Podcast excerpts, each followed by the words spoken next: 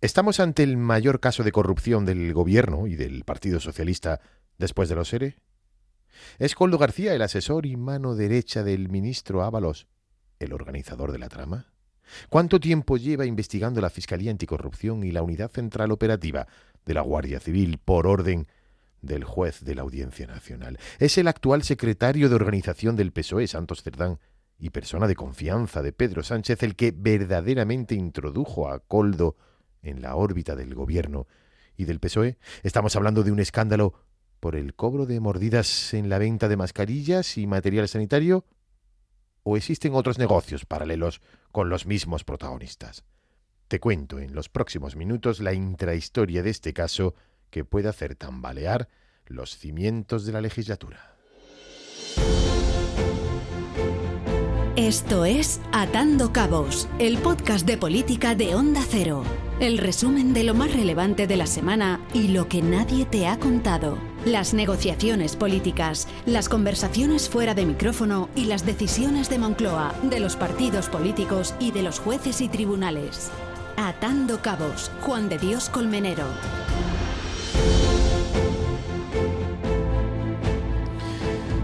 En la mañana del miércoles 21 de febrero, Pedro Sánchez se encontraba volando de Madrid a Rabat para una visita relámpago a Marruecos. Y en España, a esa misma hora, estallaba la tormenta de uno de los casos de presunta corrupción que puede afectar a la estructura y credibilidad del Partido Socialista. La Unidad Central Operativa de la Guardia Civil actuando como policía judicial y por orden del juez de la Audiencia Nacional Ismael Moreno, tras una querella presentada por la Fiscalía Anticorrupción, procedía a practicar 20 detenciones en distintos puntos de España, entrada a domicilios, registros e intervención de documentación. Entre los detenidos, Coldo García, el principal asesor del exministro José Luis Ábalos, que en su momento fue elogiado por el propio Pedro Sánchez en redes sociales como un guerrillero de grandes dimensiones físicas y un corazón comprometido, dijo Sánchez, un referente político en la lucha contra los efectos de la crisis y de las políticas de la derecha.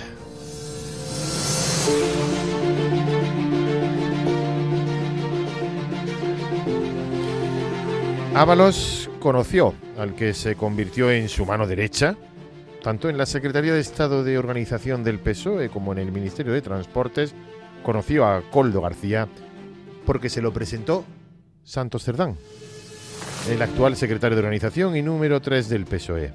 Ambos pertenecían al Partido Socialista de Navarra, tenían una relación cordial. Coldo fue concejal del Partido Socialista en Navarra y fue ascendido de la mano de Santos Cerdán. Durante la operación dirigida por la Fiscalía Anticorrupción, también fue detenida su mujer, la mujer de Coldo, a quien Ábalos había colocado como ayudante de su secretaria en el ministerio.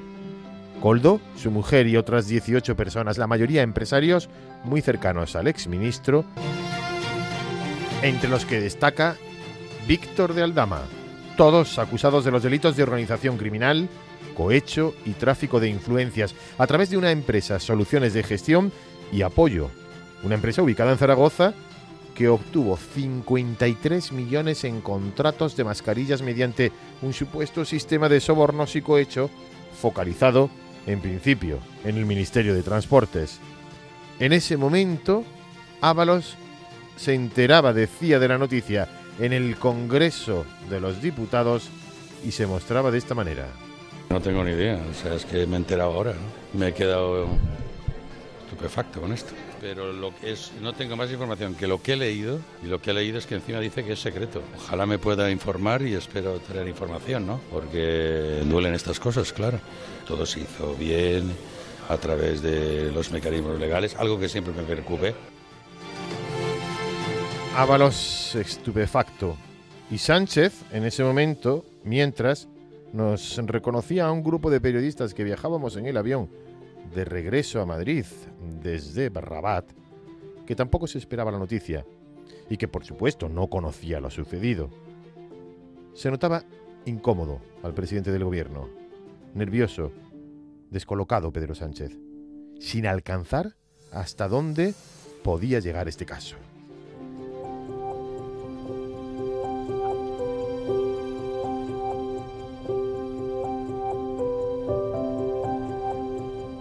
Estamos hablando de mordidas, no de comisiones legales. La comisión que recibe un empresario, por muy moral que parezca, puede revestir legalidad. Aquí estamos hablando que el empresario de turno, además de la comisión correspondiente, pagaba un tanto por ciento, una mordida directa a un representante de la administración pública por haber sido destinatario del negocio.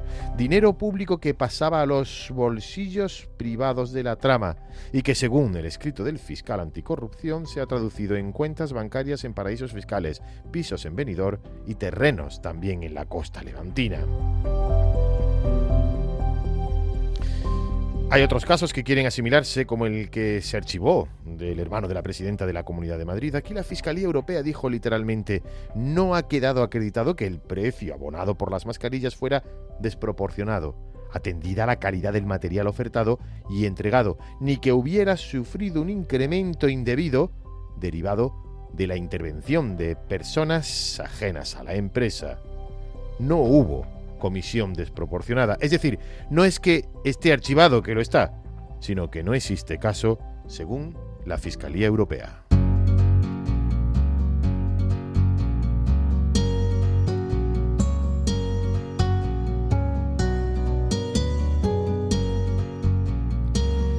En el caso concreto de la empresa Soluciones de Gestión debemos remontarnos a marzo del año 2020. Recordamos, está ya la pandemia, Estábamos en el peor momento de la misma y el gobierno decreta el estado de alarma. Y el mando único, recordamos, mando único, formado por cuatro ministros, el de Sanidad, Salvador Illa, la ministra de Defensa, Margarita Robles, el ministro del Interior, Fernando Grande Marlasca, y el ministro de Transportes y Movilidad, José Luis Ábalos. Ábalos ostenta en ese momento y durante el tiempo que dura el estado de alarma el mando único, plenos poderes otorgados por el presidente del gobierno para la compra y el transporte de todo tipo de material sanitario. Hacerlo, por supuesto, sin concurso público y con adjudicación directa a dedo. Ábalos se convierte, en ese momento, en dueño y señor de todo el gasto que hizo la Administración y a partir de marzo de 2020 en todos los temas relacionados con la pandemia. ¿Y qué sucedió? Pues que la mayoría de los contratos los entregó después de esa orden ministerial de 20 de marzo a la Sociedad Soluciones de Gestión, una empresa que no tenía actividad alguna en los últimos tres años, que no había traído nunca material sanitario desde China y que tenía su sede en un piso, un piso pequeño en Zaragoza, donde apenas había cuatro empleados. El Ministerio de Transportes, que dirige Ábalos, que dirigía Ábalos en ese momento, tenía una relación muy estrecha con el empresario Víctor de Aldama, situado en el epicentro de la trama. El propio juez de la Audiencia Nacional, Ismael Moreno, que investiga dicha trama, dice en su último auto que el empresario Víctor de Aldama, presidente del Zamora Club de Fútbol, disfrutaba de un pase especial. Un pase especial en el Ministerio de Transportes que dirigía José Luis Ábalos. Aldama habría influido, dice el auto, en el ministerio para que fueran adjudicados a soluciones de gestión sociedad limitada, lo que le generó un beneficio económico directo de 5,5 millones de euros. Este beneficio fue transferido a las sociedades de Aldama, MTM 180 Capital y Deluxe Fortune, directamente de las cuentas bancarias de soluciones de gestión.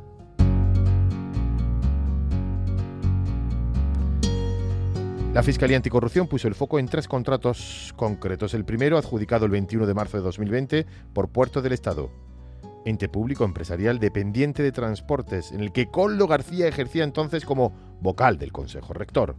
Su valor superaba los 20 millones de euros. El segundo contrato de 12,5 millones, otorgado el 27 de marzo de ese mismo año por Adif, también vinculado al departamento que lideraba Ábalos, y el tercer contrato adjudicado el 20 de abril por la Secretaría de Estado de Seguridad, vinculado al Ministerio del Interior y que alcanzaba los 3,5 millones. El juez, tras practicar las primeras diligencias, tomar declaración a los detenidos y examinar la documentación, señalaba que el exministro de Transportes era el intermediario de la trama. La observación de las comunicaciones, dice literalmente el juez, y la actividad operativa realizada por la unidad actuante han permitido concluir que estos intermediarios eran José Luis Ábalos y Jacobo Pombo.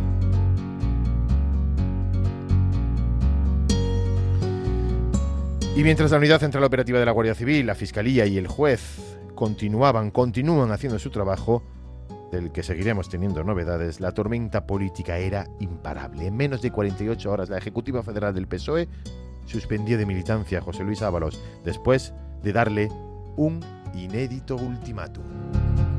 La Comisión Ejecutiva Federal del Partido Socialista ha decidido en su reunión de hoy, de esta mañana, por unanimidad, solicitar a José Luis Ábalos la entrega de su acta al Grupo Parlamentario Socialista.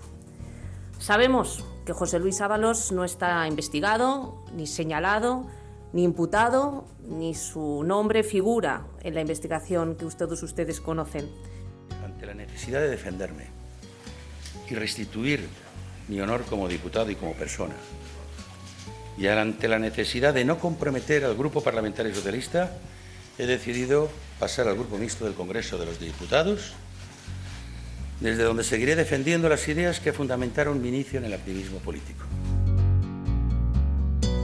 Y tras esta decisión, la decisión de pasar al grupo mixto, la desolación, el desconcierto y el desgarro se apoderaban del Partido Socialista y Ábalos concede aquí en Onda Cero su primera entrevista a Carlos Alsina.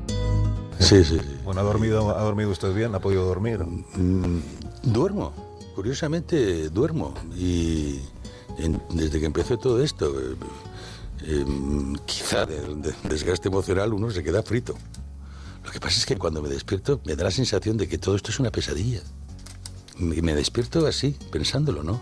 Hasta que luego, pues, lógicamente veo que forma parte de la realidad, pero sí, sí, sí que consigo dormir, pero por agotamiento, vaya, ¿no? ¿Tiene usted manta de la que tirar? Nah, ya es que hay, oigo tantas cosas y y buena parte de fantasía, yo no tengo ninguna manta.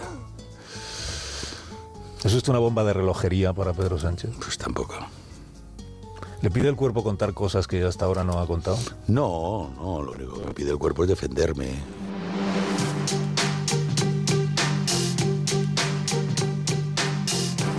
La fotografía sonora de este estallido del caso Coldo son cuestiones que le atañen al partido, al Partido Socialista. Nosotros no tenemos por qué dudar, pero como el caso es muy grave, en esto queremos que se llegue hasta el, que se llegue hasta el final. Hay una investigación policial y judicial en marcha. Eso es infame, lo haga quien lo haga que alguien se lucre con el miedo y con la necesidad de los españoles en un momento, eh, bueno, pues en un momento tan crítico como el que vivíamos. La verdad es que en el grupo mixto ya estamos al completo, ¿no?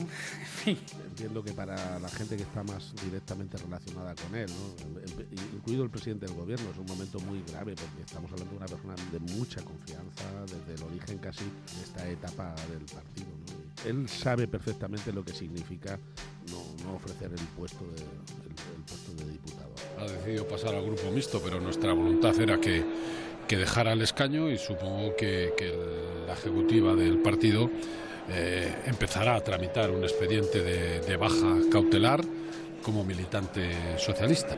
Es un día muy triste. Cuando uno elige a quién le rodea y cuando además a esas personas a las que elige las tiene tan cerca, tiene una responsabilidad en sus actos absolutamente ineludible.